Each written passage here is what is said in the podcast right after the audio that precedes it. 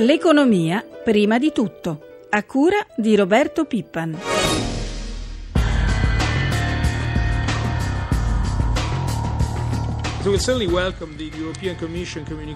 Senz'altro accogliamo con favore le raccomandazioni della Commissione e questo perché sarebbe un disastro tornare indietro sul risanamento dopo così tanti sacrifici e così tanto dolore.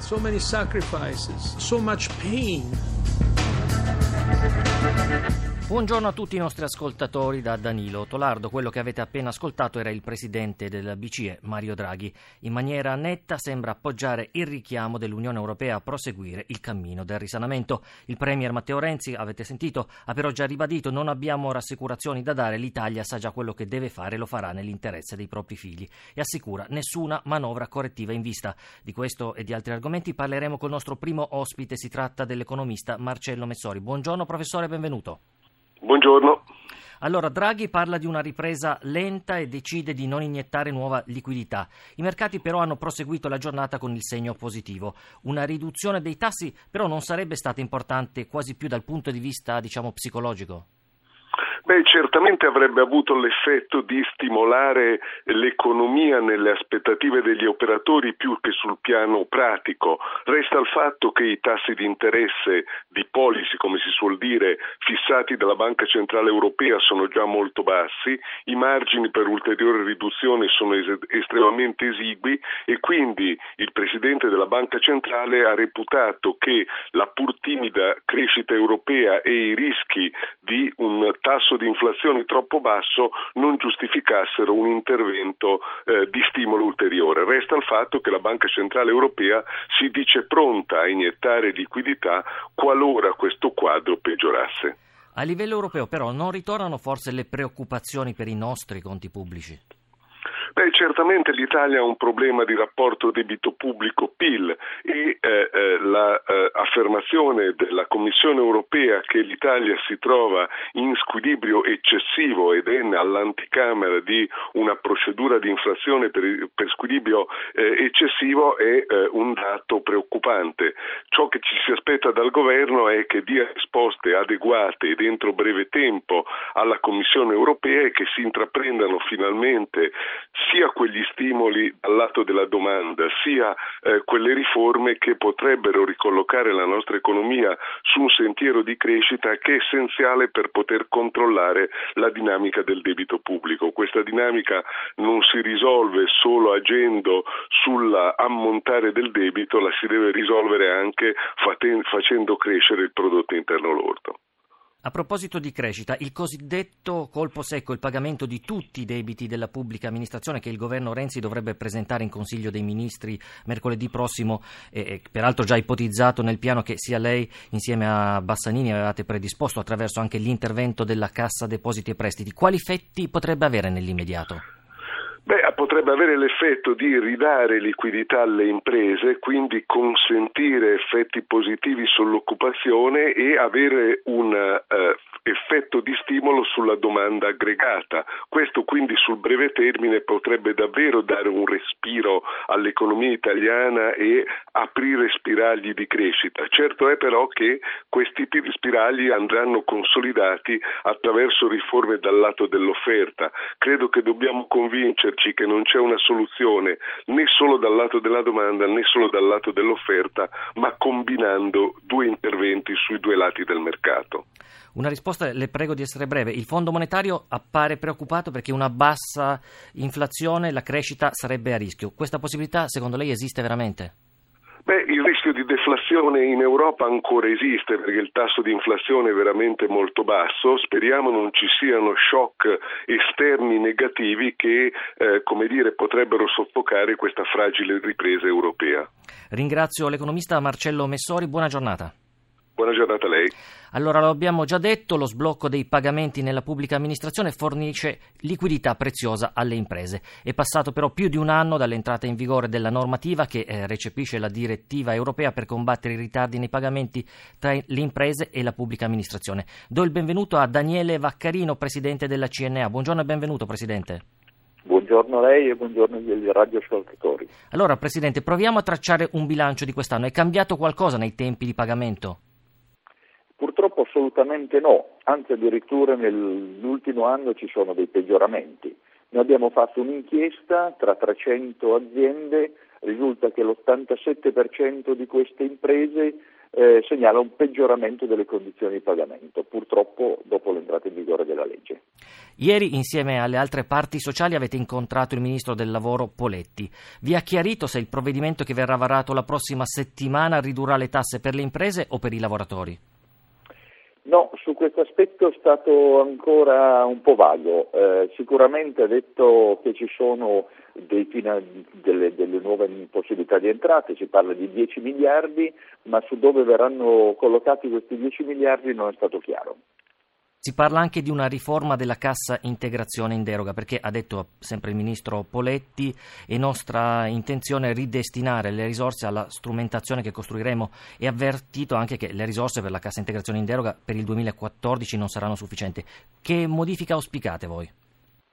No, eh, ci rendiamo conto che la cassa integrazione in deroga può essere uno strumento che ha una fine. Il problema è che oggi è stato un ammortizzatore sociale utilizzato soprattutto dalle imprese ed è stato utilissimo.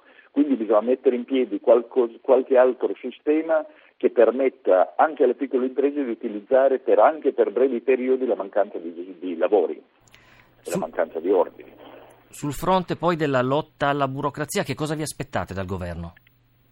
Beh, il primo grande provvedimento che aspettiamo è l'abrogazione finalmente del, del SISTRI, quel sistema di tracciabilità sui rifiuti che è assolutamente non gestibile dalle imprese. Noi siamo per la tracciabilità dei rifiuti, ma ci vuole un sistema snello che possa essere fatto dalle nostre imprese. Intanto da Bruxelles arriva una buona notizia, è possibile, dice Bruxelles, cominciare da subito a investire su poche e mirate misure concordate con l'Unione Europea a favore dell'occupazione e la competitività. È veramente una buona notizia questa? Una buona notizia, si tratta di saperla sfruttare. Ritornando all'incontro eh, con il Ministro, per esempio, noi abbiamo sostenuto di, che una misura che sarebbe utile alle imprese e ai lavoratori è quello di alzare la soglia di esenzione dell'IRAP eh, per, per, le imprese stesse, di modo che questo permetta un maggior, maggior risparmio per le imprese e una diminuzione del, del cuneo fiscale. Ringrazio anche Daniele Vaccarino, presidente della CNA. Buongiorno anche a lei. Grazie e buongiorno a voi.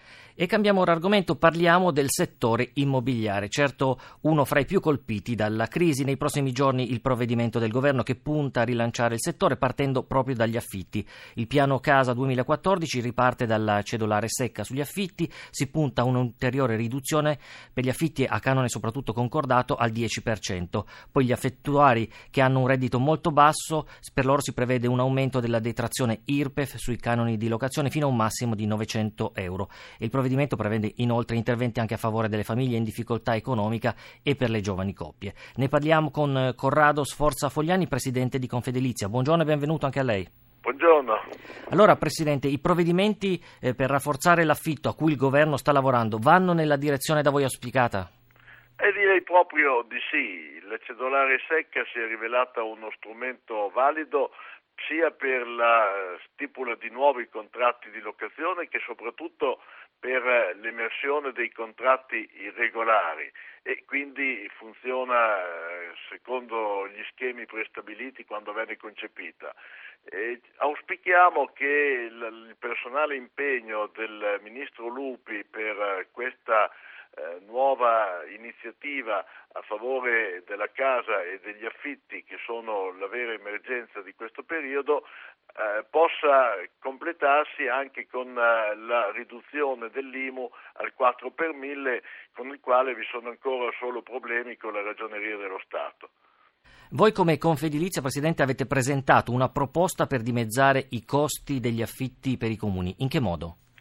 Ma facendo leva su una normativa della legge 431 del 98 e su un contratto tipo di locazione che abbiamo predisposto in virtù del quale eh, i comuni possono utilizzare per acquisire in eh, locazione da privati unità immobiliari eh, immobili che sono attualmente sfitti e quindi immediatamente disponibili. La grande eh, possibilità che dà questa eh, normativa, che come ripeto è una normativa prevista dalla legge sulle locazioni abitative, è che eh, gli immobili sono immediatamente disponibili e i comuni possono immediatamente utilizzarli con una flessibilità notevole perché la legge dà la possibilità di stipulare contratti della durata che si vuole confacente quindi alla singola situazione di emergenza abitativa. E il dimezzamento e forse anche di più degli costi attuali è evidente perché a volte i comuni sono adesso costretti a rivolgersi addirittura a strutture alberghiere per lì ospitare eh, famiglie che siano eh, venute nella impossibilità di avere un alloggio. Ringrazio Corrado Sforza Fogliani, presidente di Confedilizia. Grazie a lei. E do il benvenuto a Giovanni Luciano, segretario generale della FIT CISL. Buongiorno e benvenuto. Buongiorno, buongiorno, buongiorno a tutti. Allora, ieri il ministro Lupi ha detto Lufthansa si sta opponendo all'accordo tra Alitalia e Tiad con un ricorso insignificante. L'Europa deve impedire che gli interessi di una compagnia di bandiera come quella tedesca possano impedire il libero mercato e la possibilità dell'Italia di rilanciare il proprio trasporto aereo. Segretario, condivide questo giudizio? Assolutamente sì, non posso far altro perché veramente è incredibile questa reazione prima di British eh, Airways qualche tempo fa e di Lufthansa credo sia la seconda volta che viene fuori, anzi che rilancia Lufthansa non riusciamo a capire dove sarebbe il vulnus eh, rispetto alla normativa comunitaria. L'intesa tra l'Italia e Tiad è veramente alla stretta finale a questo punto? Guardi, io mm, posso dire di essere molto più ottimista di qualche giorno fa, spero che si concluda addirittura prima del 31 di marzo. Il nuovo piano industriale per l'Italia proporrà, secondo lei, nuovi sacrifici per i lavoratori? Ecco, qui eh, è il caso che ci fermiamo giusto un attimo perché con questa storia dei sacrifici non sappiamo più, più quando, quando, finiscono. Allora, noi dall'inizio della, della, dell'avventura di questa CAI, la compagnia aerea italiana, quindi la, la, la nuova l'Italia che è quella con, quale, con, la quale stiamo avendo a che fare negli ultimi quattro anni, dal 2009 ad oggi, siamo già al terzo intervento di ammortizzatori sociali, ovvero di cassa integrazione o di contratti di solidarietà. Interventi anche significativi perché oltre alle 1900 unità equivalenti eh, che, per le quali abbiamo fatto accordi 14 di, di febbraio scorso, ci sono state molte altre centinaia di persone messe in ammortizzatore sociale, quindi significa guadagnare di meno, significa fare giornate in meno di lavoro, lo abbiamo fatto sempre con lo spirito di, eh, come uso dire, tenere tutti a bordo. Ora siamo arrivati alla, a uno scenario che potrebbe cambiare totalmente verso come piace dire a qualcuno di questi tempi. E vorremmo capire qual è, eh, qual è l'intenzione di questo nuovo socio, cioè nel momento in cui abbiamo una compagnia che non è più quella certo. che non ha il carburante come era qualche mese fa, non è più quella che non ha più capitale ma si prefigura un qualcosa di totalmente diverso, soprattutto, e questo dà fastidio molto probabilmente a Lufthansa e non solo, soprattutto non è quella compagnia che sta eh, che recita il ruolo di Cenerentola eh, alla canna del gas, ma può essere, come speriamo tutti, può tornare ad essere un vettore eh, di livello intercontinentale, sfruttando le alleanze industriali con Etihad, perché non è... La ringrazio. Segretario... quello, sì. E quindi eh, vediamo qual è il nuovo piano industriale prima di parlare di altri sacrifici. Grazie, ringrazio il segretario generale della FITCIS Giovanni Luciano. Buona giornata anche a lei. Grazie a voi, buongiorno. E chiudiamo come di consueto con i mercati finanziari, ci colleghiamo con la nostra redazione di Milano. Buongiorno Marzio Quaglino. Buongiorno. Come hanno aperto stamane in Asia i mercati? Ma diciamo tutto sommato bene, sono sostenuti da una serie di motivazioni, da un nuovo massimo storico di uno degli indici di Wall Street, dalle, dagli sforzi che la Cina ha detto di voler fare per aprire la sua economia e poi anche dal raffreddamento un po' della crisi ucraina. Tutto questo ha portato il Nikkei, indice di Tokyo, a chiudere con un progresso dello 0,92%, per quello che riguarda l'Anseng di Hong Kong, altro indice di riferimento per l'Asia invece poco sopra la parità in questo momento più 0,02%. Chiudiamo con l'euro e lo spread. Per quello che riguarda l'euro si è decisamente rafforzato nei confronti del dollaro, viene scambiato quota 1,3860, per quello che riguarda lo spread riparte da 180 punti base e dal 3,45% del eh, titolo di riferimento, valori in leggera risalita. Grazie a Marzio Quaglino, la nostra rubrica economica termina qui, ringraziamo Francesca Libranti per l'assistenza al programma, una buona giornata ai nostri ascoltatori da Danilo Tolardo, linea torna a Marco Sabene. Grazie.